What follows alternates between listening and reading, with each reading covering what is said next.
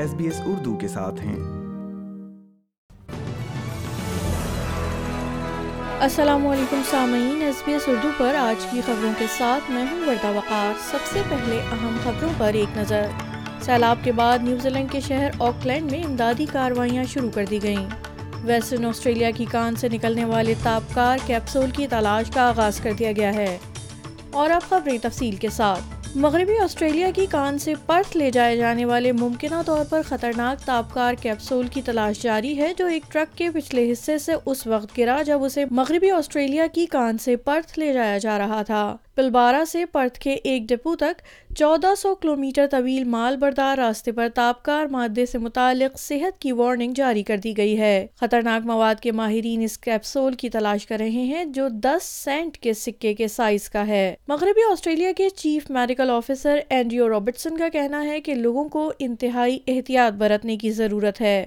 If you see anything that looks like this source, um, we would urge people to stay away from the source and ideally stay at least five metres away.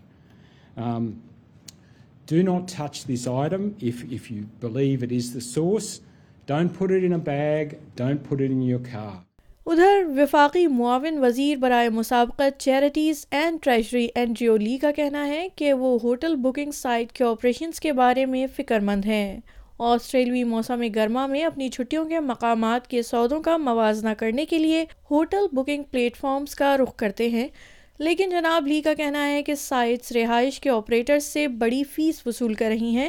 جو بنیادی طور پر ادائیگی کی processing service ہے۔ انہوں نے ان خدشات کی بھی نشاندہی کی ہے کہ مارکیٹ میں وہ پلیٹ فارم براہ راست بکنگ کی درخواست کرنے والے ہوٹل آپریٹرز کو فہرست میں نیچے دھکیل کر ایک طرف سے انہیں سزا دے رہے ہیں۔ محترم لی کا کہنا ہے کہ مضبوطی سے مرکوز مارکیٹ میں اجارہ داری کی نگرانی کی جائے گی۔ تاہم وفاقی حکومت صحت مند مسابقت کو فروغ دینے کے طریقوں کی چھان بین کر رہی ہے۔ نیوزی لینڈ کے سب سے بڑے شہر آکلینڈ میں حکام نے طوفانی بارشوں کے بعد سیلاب اور انخلا سے ہوائی اڈوں کو بند کرنے کے بعد صفائی کا کام شروع کر دیا ہے۔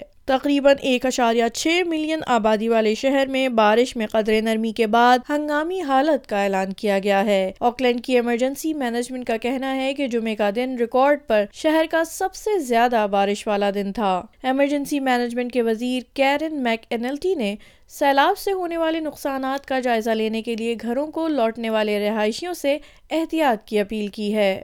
We're still in the case of gathering the information that is uh, coming to light now. Now that we've got daylight, we're able to assess the damage that's been caused a lot easier than what was the case overnight. But what we do know is that there are um, dozens of people in evacuation centres but I'm pleased that it's dozens and not hundreds. But we do anticipate that there are a number of other people that have evacuated but have been able to find shelter with friends and family. سامعین آپ سن رہے تھے S B S Urdu پر آج کی خبریں like کیجیے شیئر کیجیے تبصرہ کیجیے فیس بک پر S B S Urdu follow کیجیے